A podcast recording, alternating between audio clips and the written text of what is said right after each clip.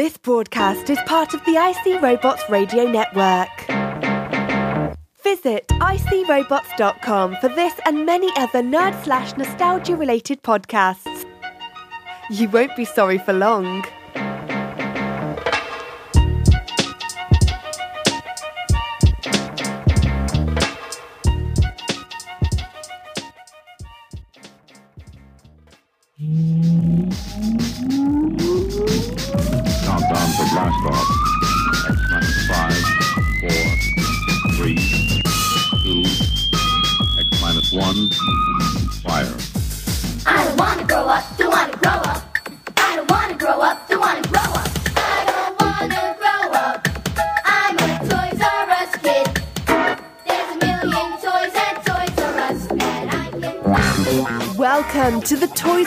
Report, recorded live on Jupiter's third largest moon, Callisto. He listens more than he talks, and he tell less than he know, because the game is to be sold, not told. That's how it go. He's your host, IC Robots. Greetings, Earth people. I am from Jupiter. It is me again. I see robots. I am not a hero, but I do sacrifice a bit of my week each and every week to make your week a bit less. And this week it is going to get so much less week. We're gonna we're gonna talk about the uh we're gonna talk about the origins of the show. This is uh episode number one five zero, a big milestone. We're gonna we're gonna talk about Toys R Us, the sadness that covers us all. We're gonna talk about a movie I saw called Pacific Rim. It's gonna be great. Hold it now. Hit it.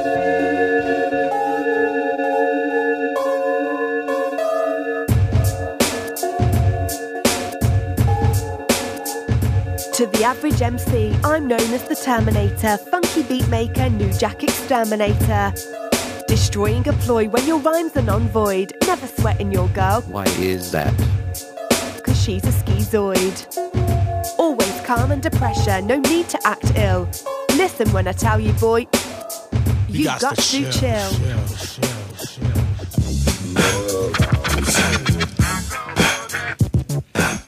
Break yourself. This is the Toys R Us report. That's the uh that's the latest jam from good old engineer Emily who we heard from last week and the ensign over in the ensign over in Pod B doing the rapping. She's pretty good, man. She does she does all our uh voiceover. She does so much for the show. She works she works with a mining outfit over in uh over in the other pod and she's she's pretty tight with engineer Emily. That was of course a takeoff on E EPMD's classic tune You Got to Chill. That might be that might be the greatest rap song of all the times, and EPMD might be the greatest rap group of all of the times. I don't know. I I go back and forth. Sometimes I think it's EPMD. Sometimes I think it's Tribe Called Quest. Sometimes I think it's Run DMC. Sometimes I think that it's Public Enemy. Sometimes I think it's De La Soul. You know, De La Soul may very well be the greatest group in the history of all of raps. I don't know. It's not it's not uh for me to decide. It's for it's for history. So this is this is a milestone episode. This is the big number 150 and it's got me it's got me thinking back to the the origins of the of the Toys R Us report. And it goes a little something like this. I don't know why. a I don't know why I did two, it that way. three. I I've been running icrobots.com for for like many many many uh, moons. I would write about this and write about that. And one of the one of the features that that got a lot of traction was something called the Toys R Us report where every week I would just go down to the Toys R Us, take pictures of stuff and then then like post the pictures and write about what I what I saw. I I had wanted to do a show for a while, but I was I was unsure of myself.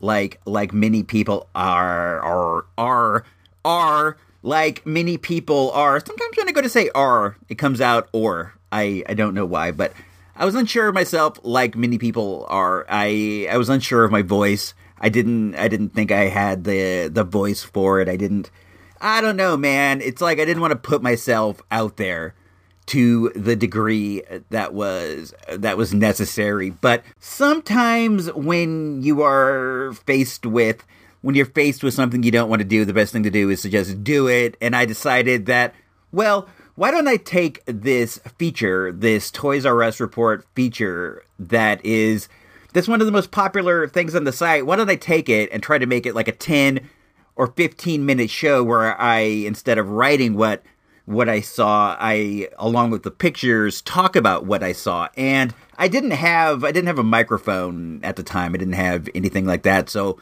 I used my phone and the first few episodes I I wasn't sure where where to do the actual recording. I I recorded a couple in my in the closet. I recorded a couple in the living room. I remember I recorded one laying in bed and they sounded they sounded horrible. Eventually I decided that I should that I should set up a space on the good old Jupiter moon base up here on Callisto and use that as my as my recording hole and that's what I did.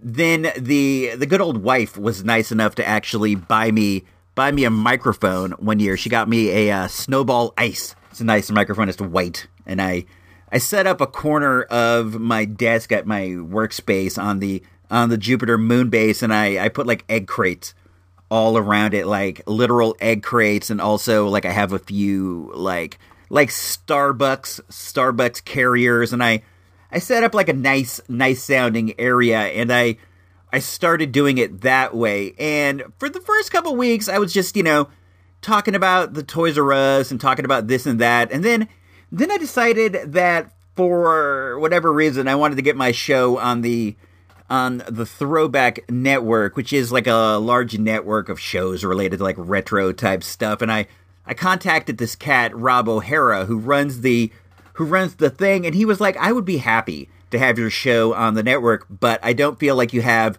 enough retro content. Why don't you do like a retro like a retro segment about like a toy line? And I said, well, that's a good idea because I really didn't I didn't know what I wanted the the show to be, so I started I started like breaking down different toy lines every week, but this was this was really difficult for me. The the research, the research was hard. I didn't like spending all my week doing doing research for a show. I didn't I didn't like reading stuff. I didn't enjoy reading stuff and while I did really dig learning more about these toy lines that I loved, week in and week out doing this was it was such a strain that I that I stopped really enjoying doing the show. So I I had to make I had to make some changes, and this led to the more the more pop culture oriented, nerd culture oriented show that you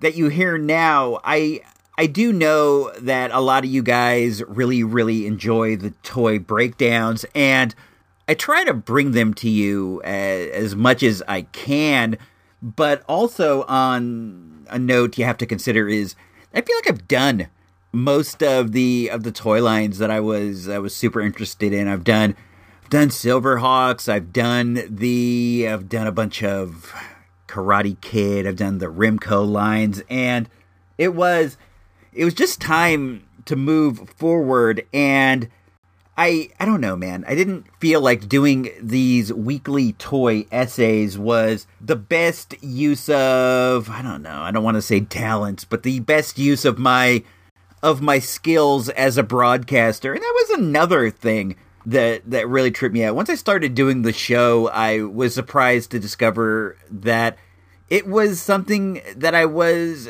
that I was decent at. I I, I was really taken aback by that that I, I was able to do it and that people were liking it. And it was all good news of course. I was I was very happy that people were liking it. But it was it was a surprise that I, I wondered why I hadn't been why I hadn't been doing it longer or you know started started earlier. That's a lesson that I want you you guys to all get. Sometimes you're like afraid to do something, but then it turns out that it's something that you love. It turns out that it's something that you should have been doing all along. Don't let your fear, don't let your fear stop you from doing something that that you may enjoy. I was I was really happy to discover that I enjoy this immensely. I enjoy I enjoy putting the show together. I enjoy talking to you guys. I enjoy all of it. And for the longest time, I wanted to do it, but I was I was too scared, man. Cowardice cowardice gets you cowardice gets you nowhere. Eventually, I was also inducted into a um another group another group of shows. This was a group known as the Retro Junkies. Some some of the people over there were listening to my show and they they thought I was a good fit, so I got I got inducted into that. But as as time moved along, I I'm not going to say I'm not interested in retro things because I most definitely am, but I didn't I didn't want to get bogged down with the retro when I feel like we're living in we're living in nerd nirvana right now. We're living in a world where superheroes are like the most popular thing. We're living in a world where Star Wars is back in force. We're living in a world where there is a new Star Trek show and I wanted to I wanted to talk about all these things. I wanted to talk about all these things I was enjoying now. So, I have I have moved away from the retro topics. I still I still talk about things that I find at the flea market, and I still talk about things that I things that I buy on eBay. So I feel like the the retro vibe is there. I enjoy I enjoy the good old days as much as I enjoy the new days, but the new days are what's going on now, you know, and it's it's important to uh it's important to keep your feet firmly firmly in the present because the present is is a great a great time now it's not perfect. Things that we love seem to be getting taken from us all the time. You know, case in point, Toys R Us.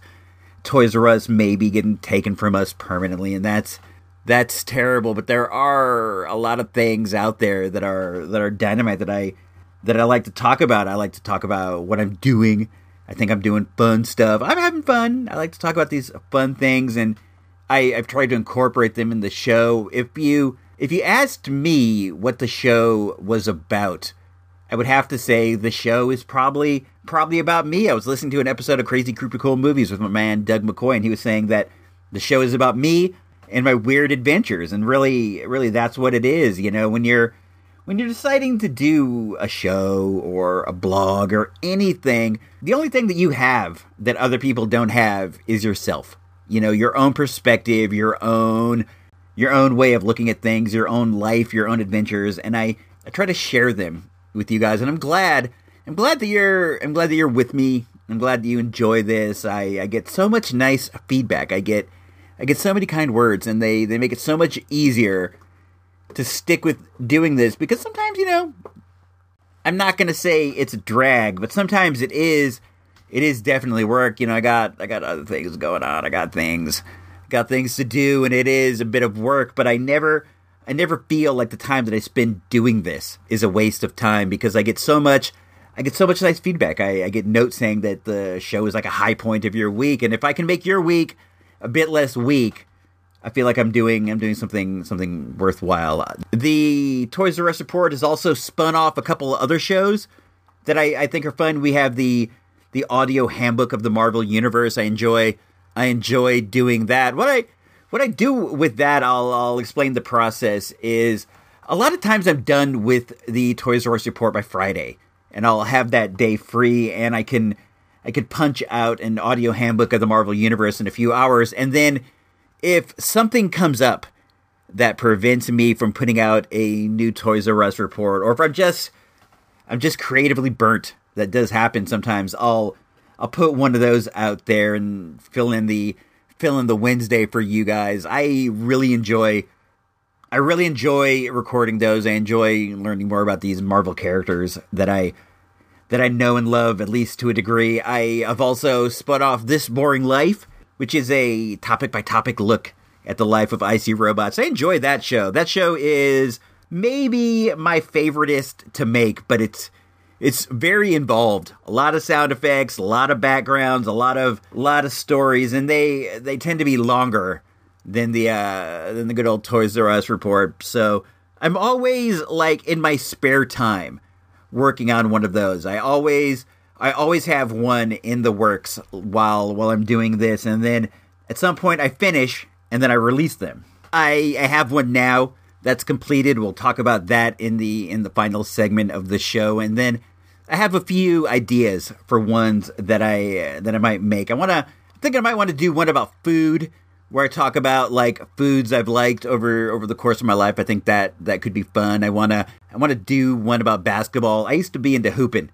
I used to like hoop every day after school. I'd like to I'd like to talk about that. I, I kind of want to do one about music. I, I have some I have some ideas for for future shows. I I just don't know which one I wanna I wanna start up on after after this this one that I'm gonna talk about at the end. If you have any ideas, if you have an idea for this boring life, if there's something that you might want me to talk about, some aspect some aspect of my existence that you might find interesting, hit me up. I, I am always I am always open for ideas. If you have ideas for toy toy lines that you would like me to talk about, I am still super open to talking about toys, but I have kind of reached the the end of the of the line except for except for these from Ace to Zartans that I'm doing. I'm loving those. I've I've kind of reached I've almost reached the end of toy lines that I have that I have a ton of knowledge about. So if you have some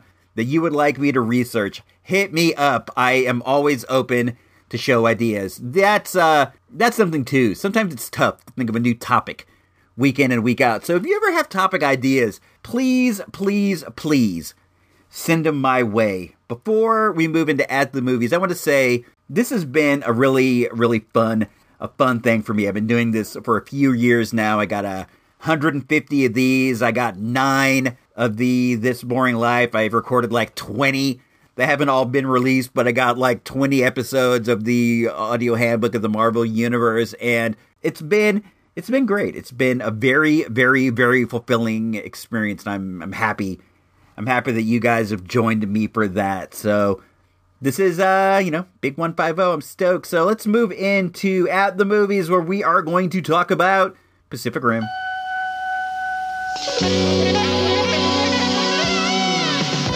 In a moment, at the movies, without Ebert, Siskel, or even that dude Roper. But you got Icy Robot, so that's something, right? My father sacrificed himself to help save the world. I'm back. This is your chance to make things right. I'm gonna make my dad proud. It doesn't matter where you came from. This is our time to make a difference.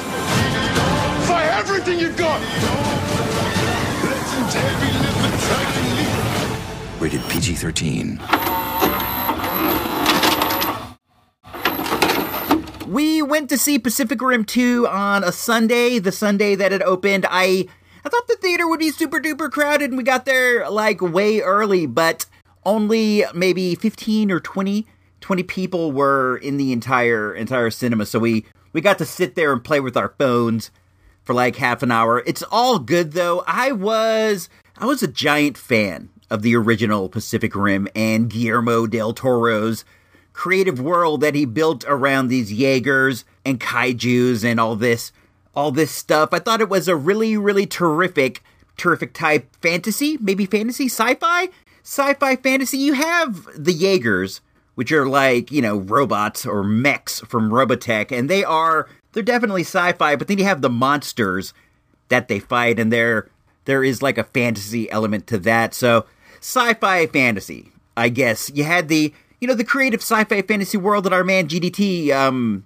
created, and in the sequel, you hope that they would continue on with some of that. But but our man just won the Oscar. He was doing Shape of Water. He didn't he didn't come back for Pacific Rim 2 and I would say the movie greatly suffers for for that. They they didn't have the the creative world that that was crafted for them. This was mainly about it was mainly about robot fights.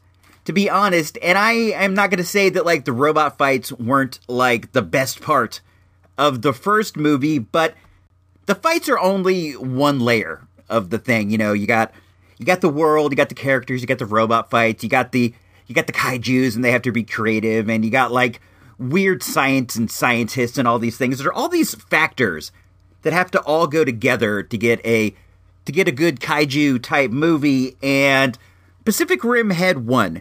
They had the one layer and that one layer didn't fulfill didn't fulfill the multi-layer cake that that something like this requires. I don't want to I don't want to say that it was all bad though because it was fun. I had a decent enough time. The movie stars John Boyega.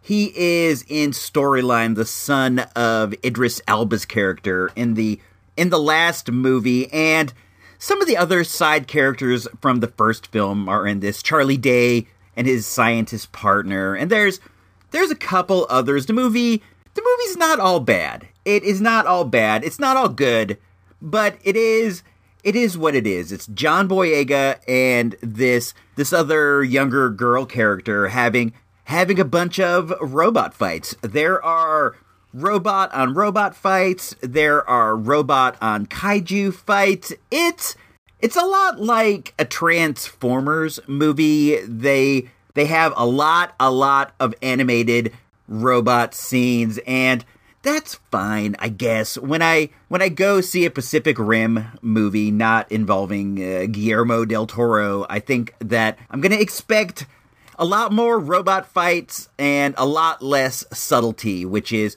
which is what you got here. It was it was fine. It was decent. John Boyega John Boyega has a good, you know, has like a good charismatic personality. He's always fun. This this young lady, what was her name? I am not familiar with her at all. Her name is Cailee Spaeny. She's some sort of a pop singer. She plays, you know, the young teenage gal who's all spunky. She was fine. Scott Eastwood was fine. The movie's not too long at all. It's like 111 minutes, and it really does.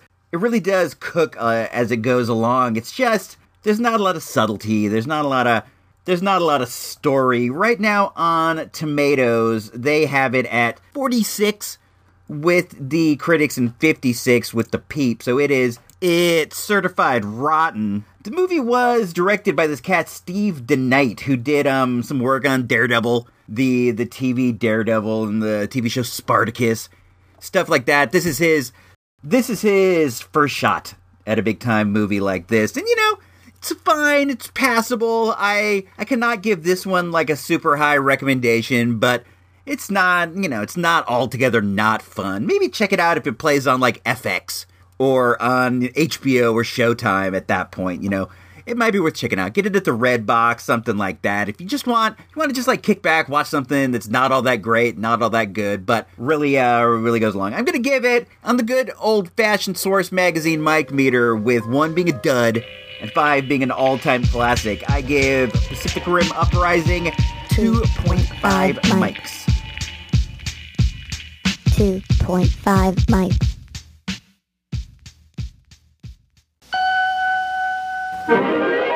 Tonight's program has been brought to you by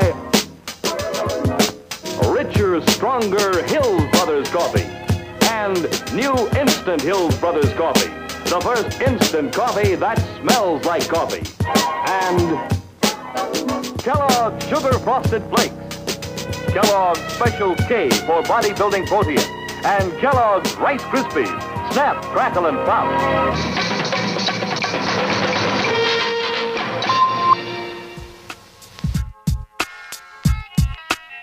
This week, dear boy, I see Robot is going to look back at his home away from home.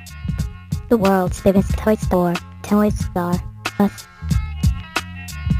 I don't want to I don't want to belabor the point of what's going on over at Toys R Us. It's it's not good. It is it's all bad. It's all bad in the hood, but I thought that this would be a nice time to to share some just some thoughts and some memories and things that I that I've accumulated over over the years of of Toys R Us. I go to Toys R Us once maybe twice a week. It it seems like that's all going to change, and that's all that all is what it is. But it is something that I have done for for many many years, and it's just a regular like a regular old part of my routine. And I, I just want to look back, kind of see how that routine started when I started going going to Toys R Us, this and that. The the Toys R Us here in Santa Rosa that I've gone to for for seemingly my entire life was by my accounts built long before we moved to Santa Rosa. By by long, I have no idea. I have no idea how long. The wife has lived here longer than me. She's lived here the entirety of her life, and she cannot think back to a period of time in which there wasn't a Toys R Us on Santa Rosa Avenue where it is now. By her recollections, they put the Toys R Us in and then they built they built the shopping center around it. Right next door to it is an REI that used to be a Marshalls and then there's like a like a Play It Again Sports, or there was a Play It Again Sports, and then on the other side there's Cost Plus and like a Verizon store and a party store, and I think maybe a vacuum cleaner store if I'm if I'm remembering correctly, and then a a vitamin store or something. The the Toys R Us came first. Everything else came after that by by her memories. My mom used to be one of the assistant managers at the Marshalls that was next door to the Toys R Us when we were coming up. And this is this is something I've talked about before. And she would work, you know, like the weird hours that managers worked with a lot of overage and a lot of this and a lot of that. And we would we would get dropped off to her sometimes. And the way that she would deal with this was, you know, to let us go and look around the Toys R Us. Sometimes sometimes she would give us a bit of money to spend, sometimes not. Sometimes we would we would like collect the aluminum cans and get some extra extra cash. When I say we, I mean me and my my younger bro would get would get thrown into there. We spent a lot of time there. At least at least once or twice a week we would get dropped off to my mother at work when she was when she was supposed to be off, but managers always got to work, always got to work some unpaid overtime, you know, so that led to a lot of fun Toys R Us trips. I'm I'm trying to imagine what the store looked like on the inside at the time because it was it was way different than how it looks now. Now there is like a giant babies babies R Us portion and stuff. Before there wasn't there wasn't any of that. The the door, the entrance door would lead you right into the right into the section where the video games were on one side and on the other wall was board games. Board games used to be a big a big part of the store and on one side video games, one side board games. The video game side, if I remember correctly, had a had a row in the middle and this was like a like a plastic plastic encased row, you know, like acrylic acrylic case. And inside the case were they were like the the computers of the day, the Atari home computers, the Commodore 64, and then they would have like the the game decks, you know, the Atari 2600s and the the different ones were all inside there where they would be on and hooked up to a TV or a monitor, but but you couldn't touch them you couldn't get like down into them. You could only see them. They had they had like these I guess you call them like these wall mounted acrylic envelopes full of full of slips and what you would do is you would you would pull the slip and go up to the cash register and turn that in. They would give you the receipt for it and either either they would bring it up to you or you would have to go you'd have to go and pull around the back of the store to the to the customer pickup. There was there was this wacky area back there where they would they would leave bigger items for you like if you ordered for example a swing set or maybe even like a bike or whatever like a like a sand pit that was shaped like a turtle with a big turtle shell lid if you got one of those you would pick it up in the in the back of the store with your car or your truck your u-haul whatever it is you have, and they they had like a really dope sign with a uh, Toys R Us customer pickup. Over the years, they they got rid of that. They still have the the door and the loading dock in the back, but they don't they don't have the the customer sign with the with Geoffrey Geoffrey on it. Anyway, the board games, the video games, and then on the the other side, the video game side was was like one big area and the the middle portion with the with the computers in it was it was lower you could see over it and then on on the far wall they would have the games and the software and stuff. And these were these were all inside of a of a case as well like a wall mounted case. But you could stick your hand inside and grab the game and you could for example flip it over or examine the sides you know look at the back to see what was to see what the you know the description of the game. And this was another thing where you'd have to take the you have to take the tab and go all the way to the the front of the store to pay for the game i remember like having my hand in those holes and like rotating the games and looking at them all the time eventually they uh they changed it to a system, I believe, where the games are like corded. They were attached by a cord to the wall, and you could still you could still look at them, but you couldn't you couldn't get very far with them. I feel like I've gone over this before the the interior layout of the Toys R Us when I was a kid, but I want to I want to get it all down in like one one big thing, you know, one one easily findable deal. So, if I recall correctly, and this is something I'm going to be saying over and over again because this is this is all recollections, the the store was segmented into in two halves. There was a big aisle right down the middle of the length of the store once you got once you got past the maze portion of the video games and coming out of the video games and facing the far wall on the left side was like bikes. Bikes were the big thing. They had a giant two-tiered metal rack. I think there were there were like two or three rows of of these sky-high bike racks. As a kid, these these felt so big and they felt so ominous. And the and the TRU still has the big bike rack when I when I go down there and it is probably the same size. It's two bikes, you know, two bikes up, but it doesn't feel as if it would as if it would destroy me. But when I was a kid, I'd go walk over there and look at the bikes, and I would always I'd always be hyper aware of the fact that I didn't want I didn't want a Schwinn.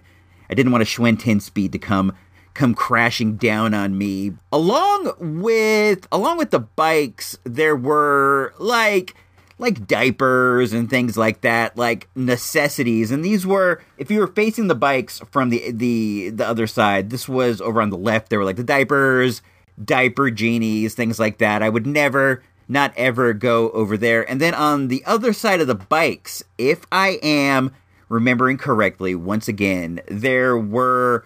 This is where the dolls were. The Barbies were over on the side of the store with action figures, but on this side were dolls like, you know, baby dolls, like the dolls that you would get that simulates like you're having a child, like babies that burp, babies that babies that do whatever. They were all over there and I would never not ever go over there. And along the back wall were like what would what would you call them? Like outdoor outdoor playthings, not necessarily like swing sets, but things like for example, like a croquet set. It wasn't sporting goods. The sporting goods were in a different area. This was like croquet sets, horseshoe sets, lawn darts, things like that. If I'm if I'm remembering correctly, and I would hardly ever go all the way down the length of the store. The store felt it just felt so long. I would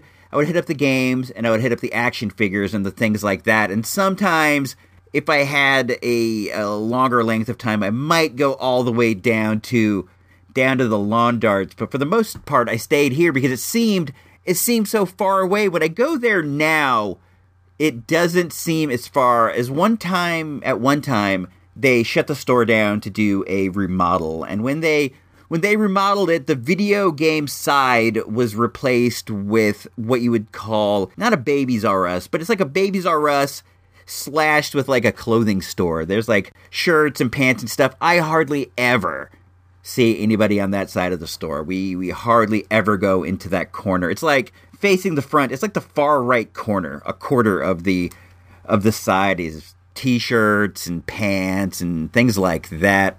I think also when they did the remodel, they may have they may have made the warehouse wider and brought the store into like a like a smaller space. One time I I went over there. The door to the warehouse is it's where the Imaginext and the like baby not necessarily baby toys, but like younger child toys, the Imaginext, the the Fisher Price little people, things like that are all over they're all over on that side. One time I was over there and the the door to the warehouse was open, so I I kind of snuck over there and stuck my head in, and it didn't seem it didn't seem as long as I thought it would be. I imagined it was going to be ginormous. When I when I got the chance to look, though, it wasn't that big at all. So it may be a situation of the store not being as big as big as I felt it was when I was uh, when I was a kid. Back then, though, going into the store, it was it was like it felt like when you go into Costco and you look off into the distance to where they have the meat and stuff, and you're like, that feels like that feels like half a mile away. That's what the that's what the store felt like. Now it is it's not cozy, but it's not like it has that has that Costco feel. So going back, once you once you loop around the corner from the video game maze, if if my memory serves, the first row on the right side where you lead into like the cool boy toys and stuff, this was this is where the secondary electronics types toys were, like like your Tomy handheld, like your like your arcade consoles that that sit on the on the tabletop. You know, you had like the Frogger one or the Miss Pac Man one. You know, you know what I'm talking about. They they had things like that, various electronic games that would not qualify to be as dope as to be on the higher end video game side, but still they were necessitated to be to be nearby because they were they are technically video games and sometimes they would have like clearance clearance video games, the cheaper games, things like that would be here. And then as you moved along into the next row, there was there was like remote control cars and model planes things like that occupied the occupied the next few rows i would I would from time to time look through there and check out the check out the different RC cars. I would see those advertised in comics or see them on like TV, and I wanted one, but they were never like my main focus. I've always been into like toys and action figures, and every now and again I would get I'd get like a remote control car from Radio Shack, one of the one of the kind that was on a wire, and this was these were always so whack that they they would definitely kill my interest in RC cars, but every once and again I'll see somebody like racing one around the racing one around the blacktop over at the school or over at the park and I'll think that looks like so fun. One time I was checking out over the fence and these homies were they had like these super incredibly fast RC cars that were going laps around the track, the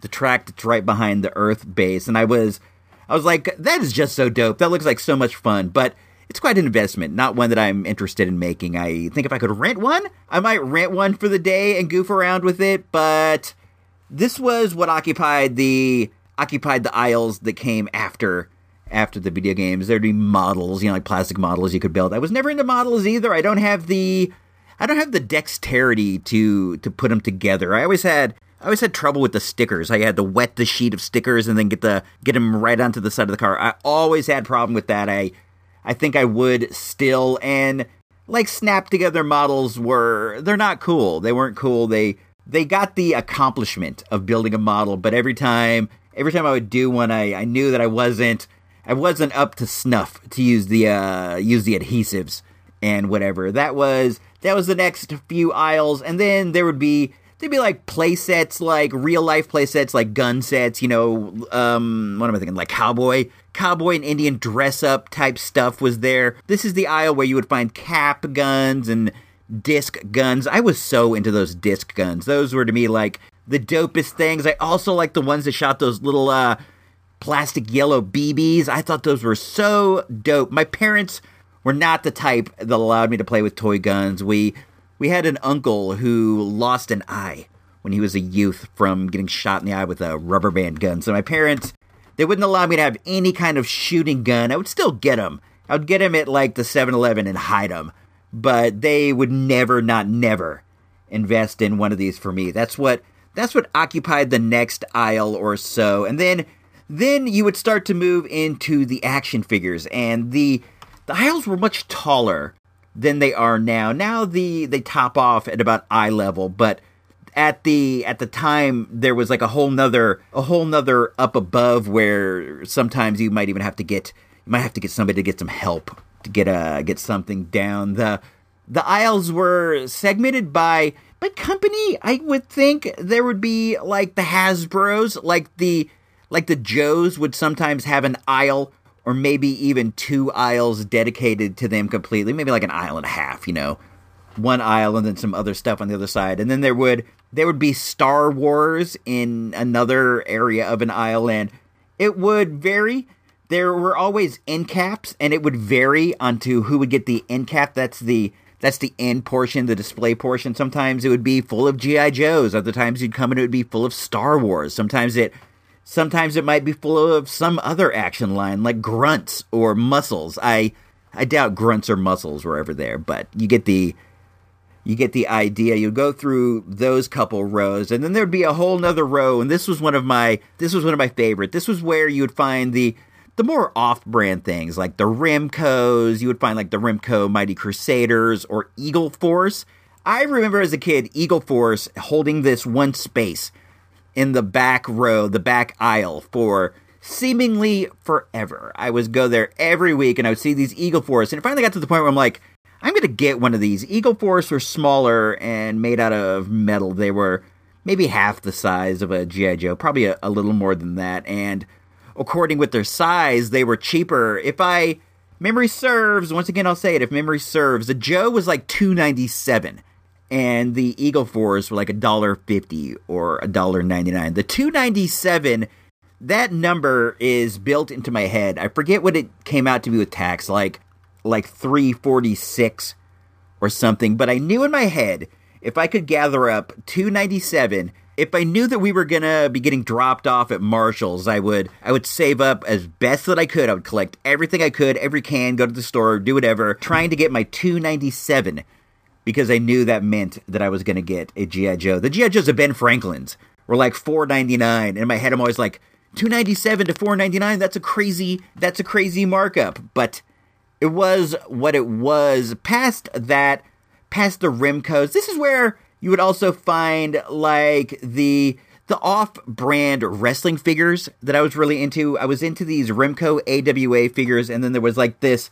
There was this whole another line of wrestlers um, that I was into, and the name escapes me. I, I kind of want to gloss over this. This is something I, I plan on dedicating an episode to at some point. Off-brand off-brand wrestling figures, but that's where you would find things like that. Once you got past the the off-brand wrestling guys who get into sporting goods, this is where you'd find like baseballs, footballs, starting lineup figures, or sometimes over here the the stadium. Do you remember the stadium that came with the starting lineups and you would insert cards or whatever, and it would it would make sounds. It was a game, some kind of like a baseball simulator. My brother had that. I, I talk about that in the in the starting lineups episode. Go back in time and check that one out. Then then you'd go to the front of the store, and the front of the store was of interest to me. It still is of interest to me. It has an elevated office up against the up against the front wall. You can go up a small staircase, and there's an office, and they use the space underneath the office to have carts. This is where this is where you would leave your cart on the way out of the store, and it's like a long tunnel that goes the length of the office. When I was a kid, I was obsessed with this tunnel. I wanted to know what was down there. It seemed it seemed to me so much more than carts. And sometimes it was it was free of carts. All the carts were in use. The carts were in the parking lot or whatever. And I would I would look down this empty tunnel and just just wonder what it was that was down there. The Toys R Us was such a such a home away from home for me as a kid. We were there we were there all the time and I've I've maintained that all the timeness all of my life. I went there went there when I was a baby. Then as I went into junior high, I would still I would still sometimes get dropped off at Marshalls and we'd dip into Toys R Us. And then even in high school, where it was where it was kind of not cool to buy toys, I would still sometimes dip over there with my homies and we would we would look around. It was fun. It was fun to look around Toys R Us even even in the high school days and still still today I I go there. I go every Monday. Every Monday guaranteed. That's that's the day when we're out hanging and clanging. That's like our that's our Sunday. All we usually go to a movie, go to the dig, and then we'll go to Toys R Us just to just to see what's over there. It's been been a part of my part of my routine for a long time. Let's it's been a part of my routine for a long time now. Let's take a quick break, and we'll come back with I don't know. We'll come back with something. It'll be fun.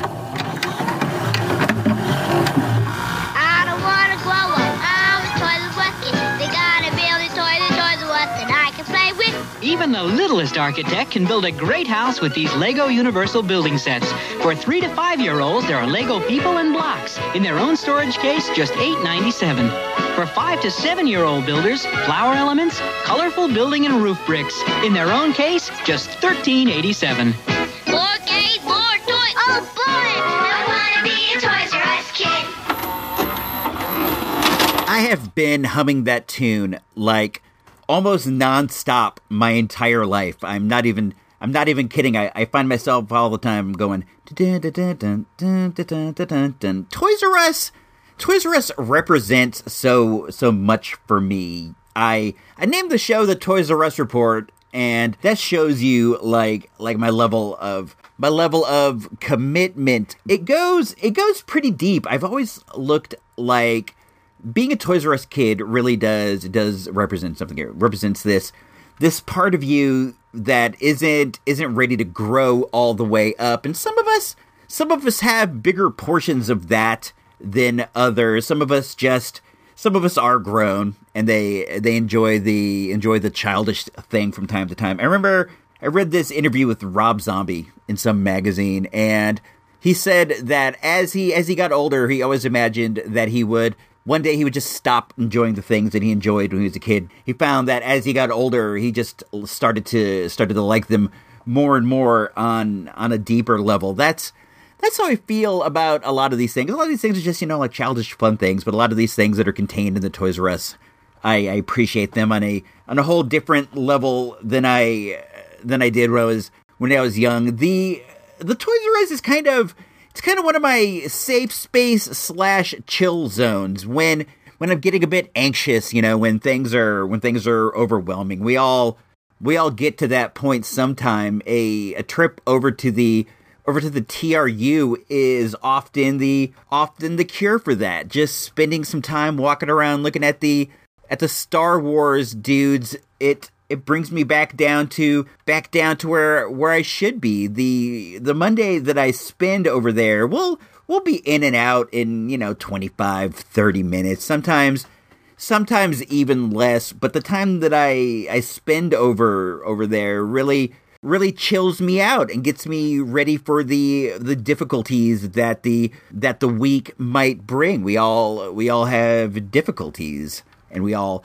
we all got our own ways to deal with them, but I found that this is this is a nice nice way to bring down the blood pressure. I'll go in, go through the collector aisle where they have the Minimates and stuff, and then I'll move into the Star Wars figures and go go take a peek at the at the Marvel Legends where where it seems like they never rotate, like we never get the never get the dope ones I see on the Marvel Legend collecting Facebook groups, but still it's nice to look at them. Then I'll move into the next row where they have where they have like the DC universe figures and Power Rangers and things like that, and then right past that is the is the wrestling guys. Where I'll I'm always on the lookout. My my dude Gino Vega, he he has like a giant collection of wrestling figures, and he's always he's always asking me to keep an eye out for these these these different ones, and sometimes it's you know he wants like a Dean Ambrose. Another time he's looking for the architect Seth Rollins, but more often than not, he's he's looking for he's looking for one dude in particular.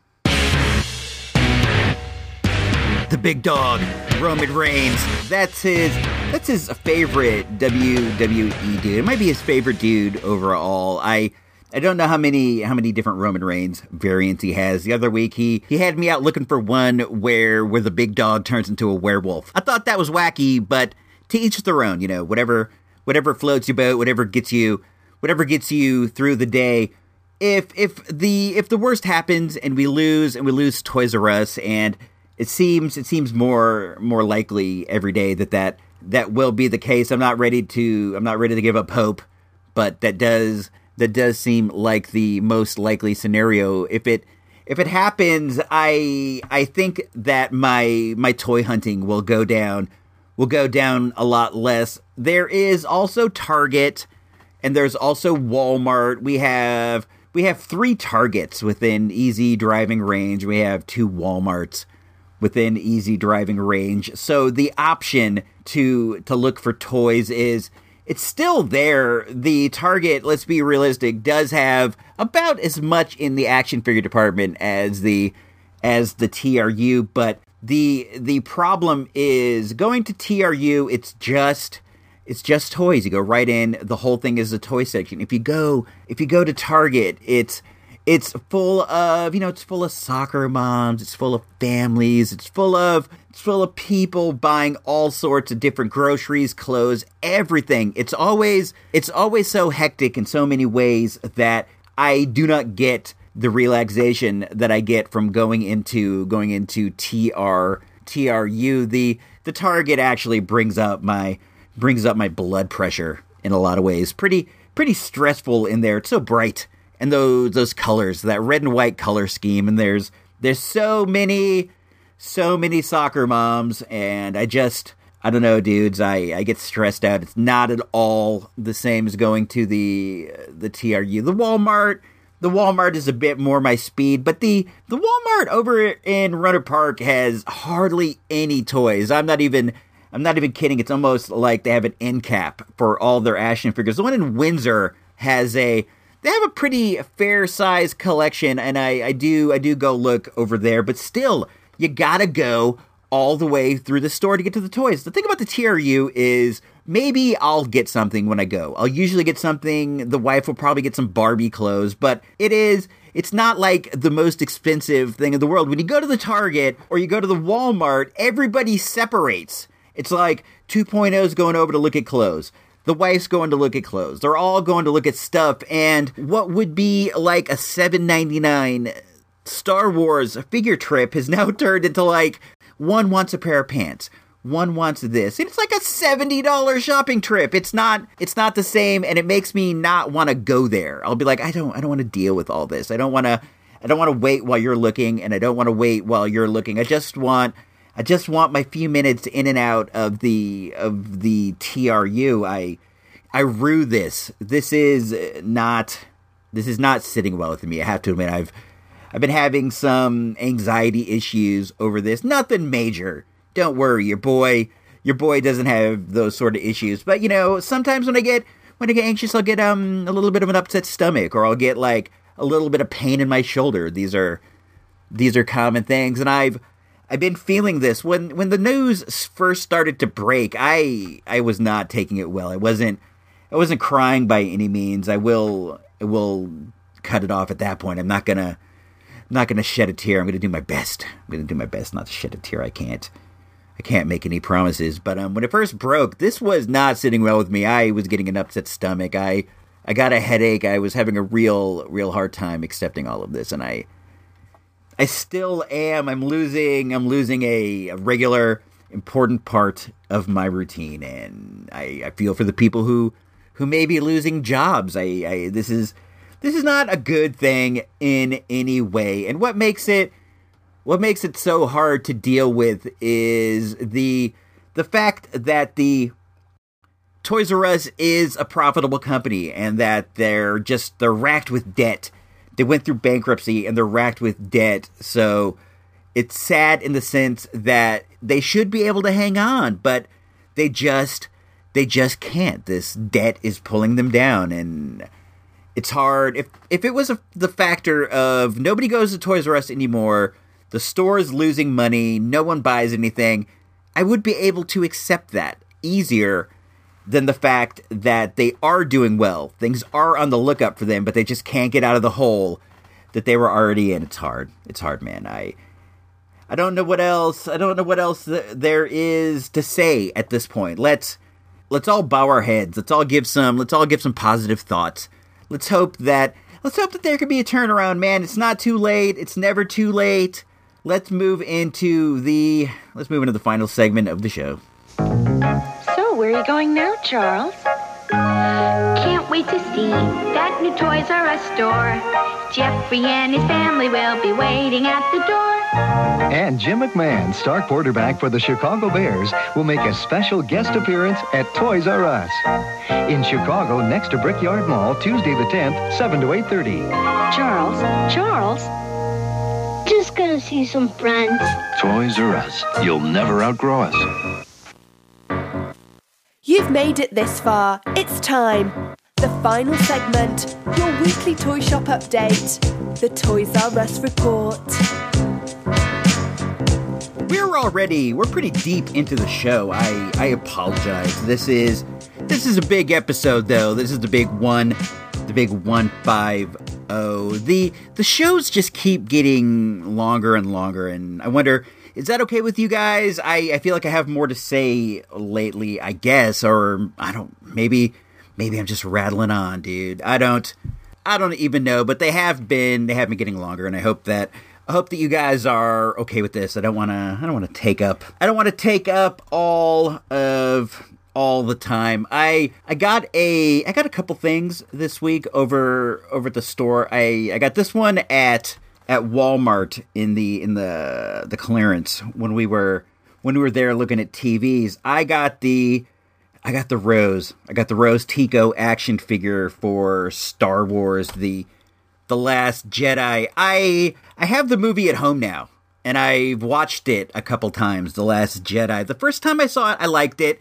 I thought it was I thought it was fine. I thought it was good. I I had a good time watching it.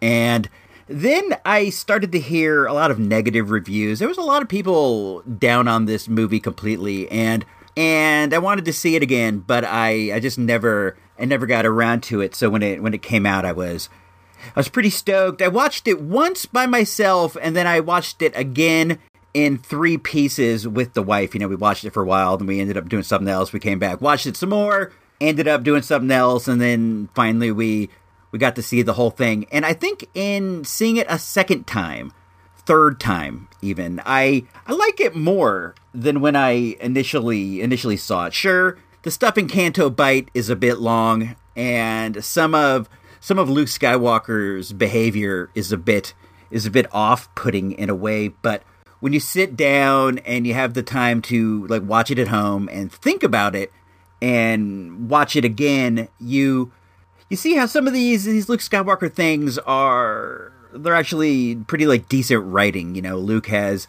Luke has fallen into a crisis of confidence, and some characters that you may not have liked the first time around, like Rose, turn out to be somebody that you watch it again and you go, you know, it wasn't as bad as I as I thought the first time. It was it was actually pretty cool. I'm not gonna say that Rose became became my favorite character or anything. She's not she's not at all that. But when I watched it again, she felt she felt far less annoying than she did the first time around. I I, I felt her. I felt her a little bit. I I didn't mind her and her and Finn's adventure. The first time I saw it, I think that I was thinking this way. Canto Bight comes after after the early other stuff, and you're like, geez, this is really distracting me from the Luke Skywalker stuff that I want to see. I want to see more Rey.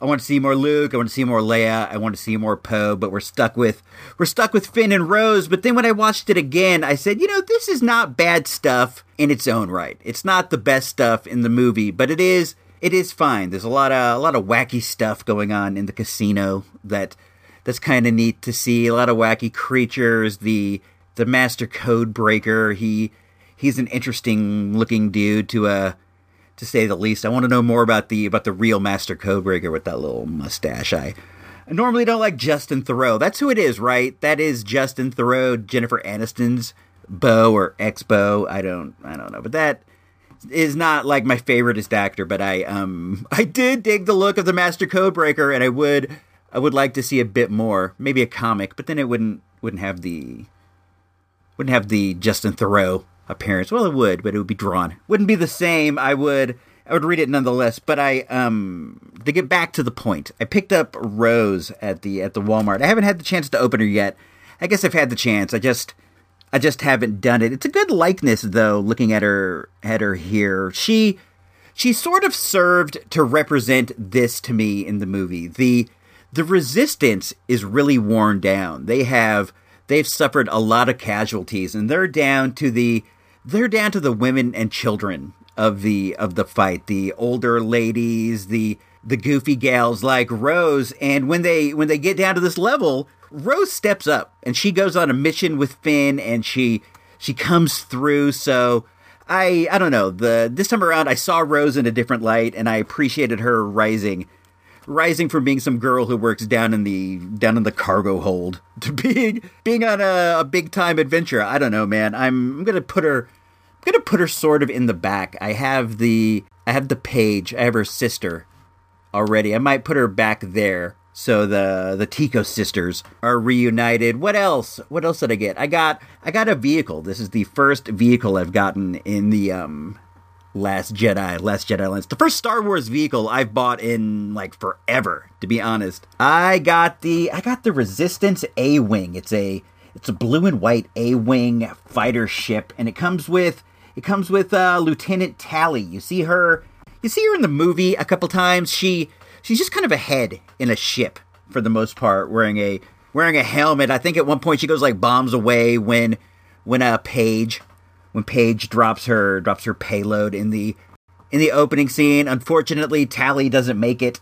She doesn't make it through the movie. She's in the she's in the launch bay when when uh, Kylo Ren comes through. That's that's spoilers. If you haven't seen it by now, there's there's not a lot of excuses why you haven't. If you wanted to, and if you don't want to, I don't I don't know what to say. It's not a it's not a major story point anyway, so don't don't sweat it. It looks cool, man. I haven't I haven't opened it yet. I bought it I bought it at Toys R Us before they before the troubles and I I've just been sitting on it because I feel weird, man. It might be the the last thing that I ever pick up over at the TRU, so I don't want to I don't want to bust it open. I'm sure that I'll I'm sure that I'll get something else at some point, but um I haven't yet. So so we're waiting.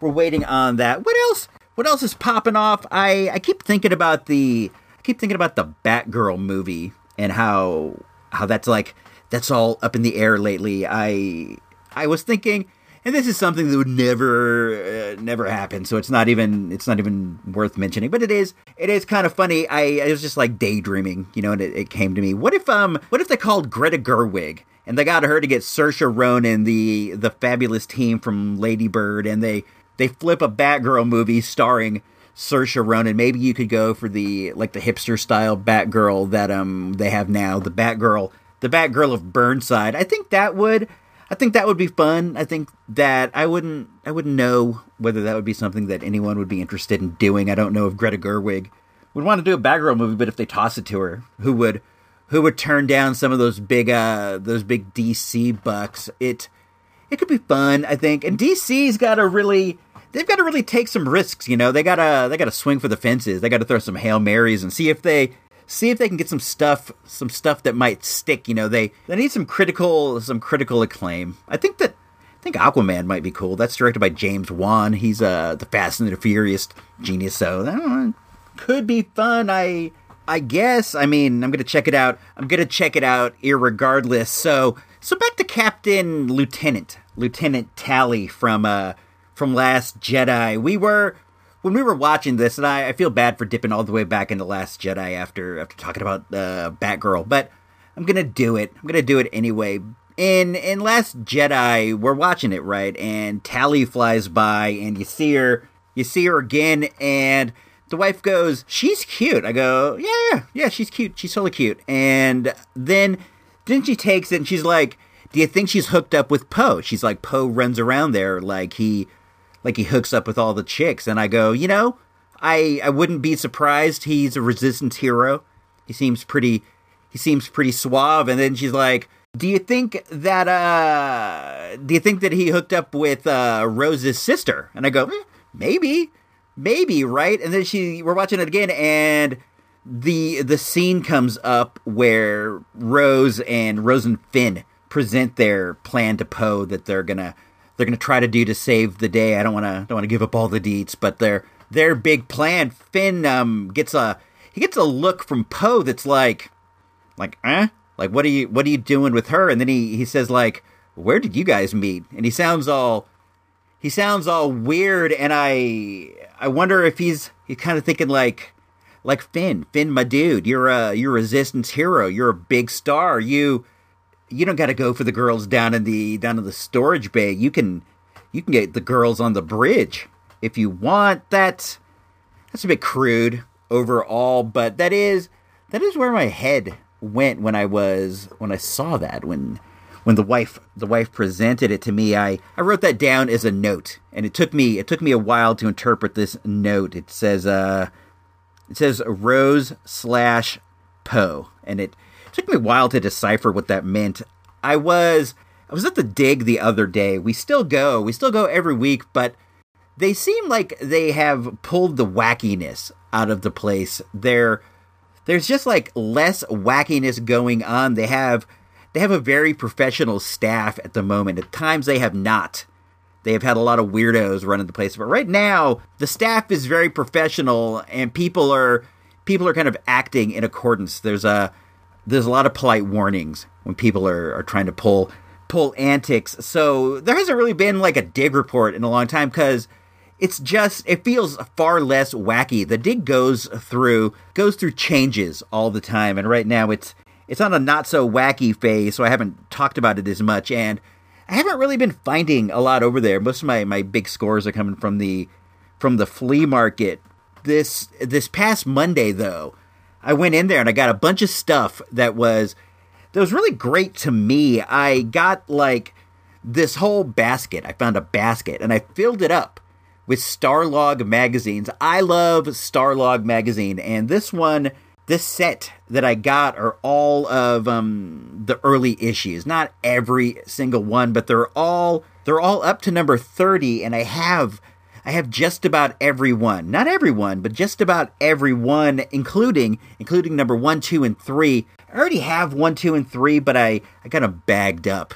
You know what I mean? I bought them on I bought them on eBay and I got them bagged up and I've never actually gotten around to looking at them. But it's nice. It's nice to have these because these aren't in brilliant shape, but they are definitely in reading shape. So now I have I have reading copies of these early early issues of Starlog. I wouldn't I wouldn't feel guilty if I if I had to cut out a page with an X-Acto knife to scan it in, but I don't want to I don't want to do that with my other ones. I also got some some magazines called Trek Trek magazine according to according to the great Earl Green of the logbook.com, these are these are an early Star Trek fanzine that was limited to a a print run of like 2000 or so. I think I got the print run somewhere else, but Earl Green said in his opinion these are a great find and I'm I'm very happy to have them. They they are quite neat. They're full glossy magazine. I, I when I think fanzines, I think like I think like the Wrestling Observer, something that's like printed out on on printer paper. These are these are more like magazines. Let's uh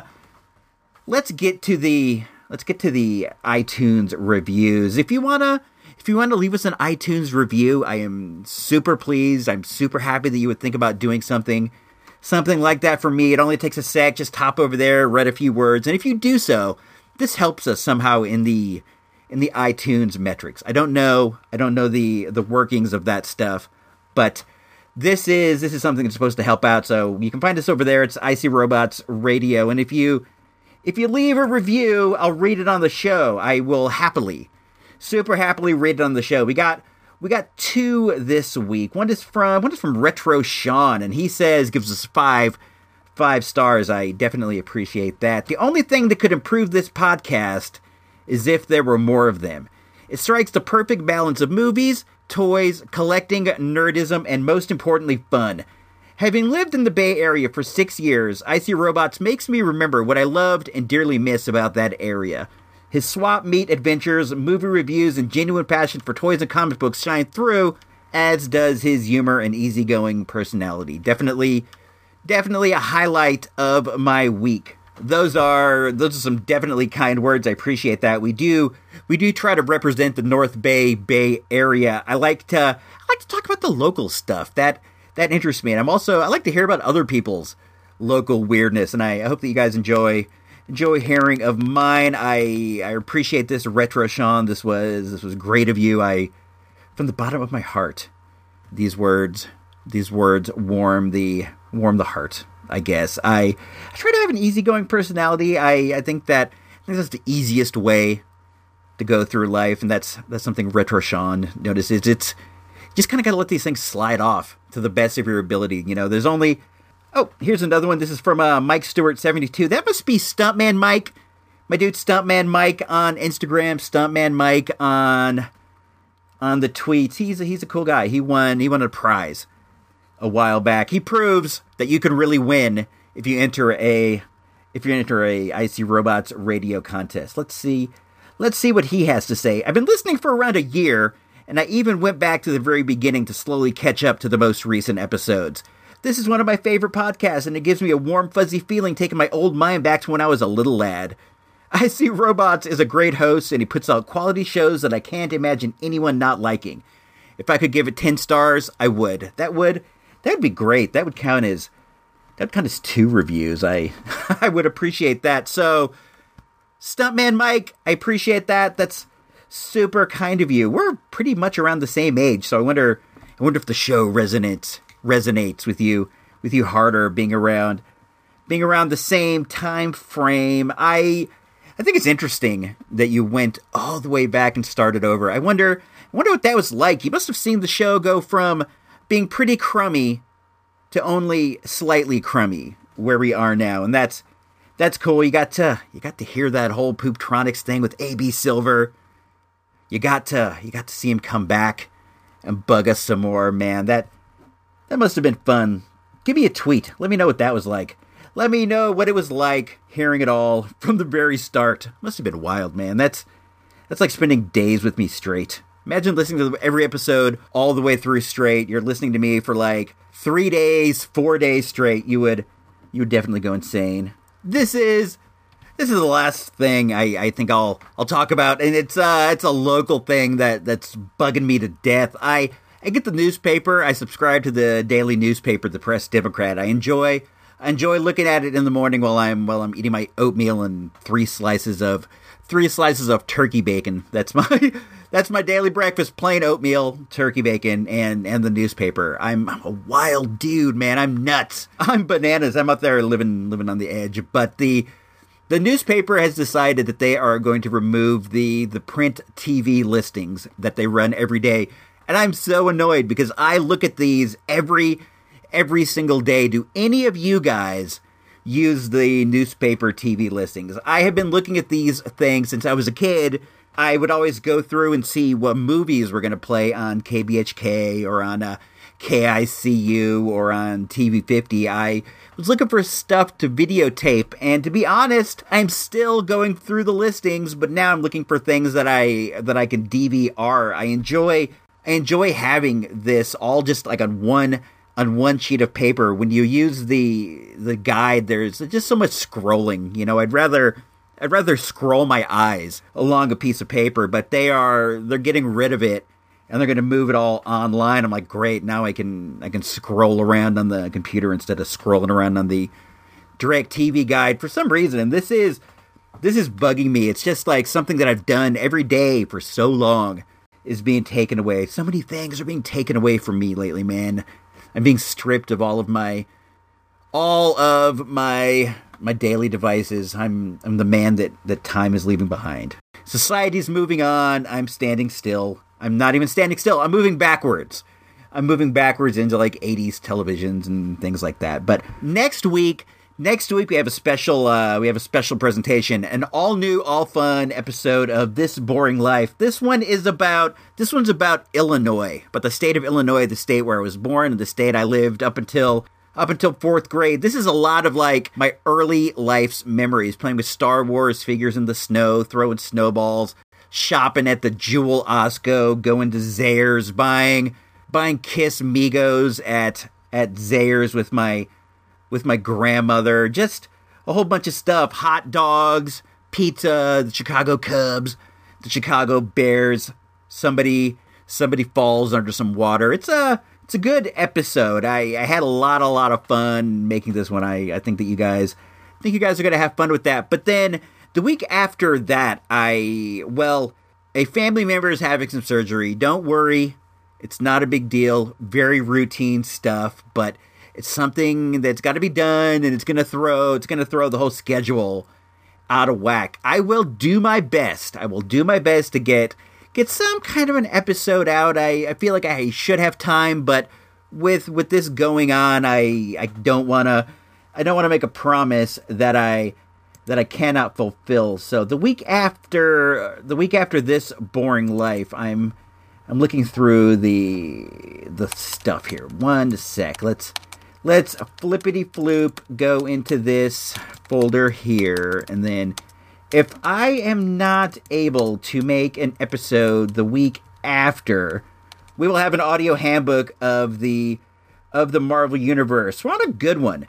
The next one up is about uh it's about Iron Fist, the the immortal Iron Fist of Netflix fame, of Heroes for Hire fame. I'll put that out and then I'll also I'll also put out Real Wisdom, a the Real Wisdom on let's see, the the real wisdom on Rogue One. That's a good one. It's called Chances. I'll put that out. Plan on that. plan on getting the Iron Fist and the the Real Wisdom Rogue One chances, but there might be like a brief episode. You never know, man. Things could go fantastic, and we could be we could be back to living the life instantly. You never know, but you gotta you gotta prepare just in case. So plan on getting that stuff, but more importantly, look forward to the this boring life that you get that you get next week. If you guys have any cool ideas for this boring lives, please send them my way. I I think next I might do food. I talked about this in the earlier segment, but I want you I want to remind you so that you'll reach out to me. I've been thinking about doing one about food, like foods I used to like to eat, things I had like weird weird food quirks. I think that could be I think that could be interesting. I also considered one about basketball, about hooping. That's more of a high school era story. I used to I used to hoop every day over at the over at the junior high school when they when they got out. There was like a regular game, and I used to do that. I was actually on the high school team for one year. That could be that could be a fun story. Uh, music. I'd considered doing what about music, where I could talk about just you know the different tapes I've owned over my life. That one would be that one would be pretty intensive. So I, I keep putting that one off. I thought about doing one about Star Trek. My love for Star Trek. I think that that could be cool. If you have any ideas, hit me up on the tweets. That is at I See Robots, I S E E R O B O T S, or on Facebook, facebook.com backslash I See Robots. We got a Patreon. You can you can help us out a ton by going over to supportthereport.com. Consider giving even like even like a buck a month. It all helps, man. If everybody gave a buck a month, we would be we'd be slightly better off than we are now. So consider doing that if you enjoy if you enjoy what we do here at uh at old good I See Robots Radio. So until next time, and it might be an actual while before uh before I talk to you guys with some with some new new content. So until then, this is me, I See Robots. I'm signing off for signing off for Iceberg, signing off for Emily, signing off in some way for good old AB Silver and J5. J5's got a tweet. It's uh it's me, Johnny Five. Go go find him. He's been he's been tweeting out some hot takes about the movie and stuff. So go look him up. So until next time, this is me, I See Robots, EP 150, Toys R Us stuff. If you don't know, now you know.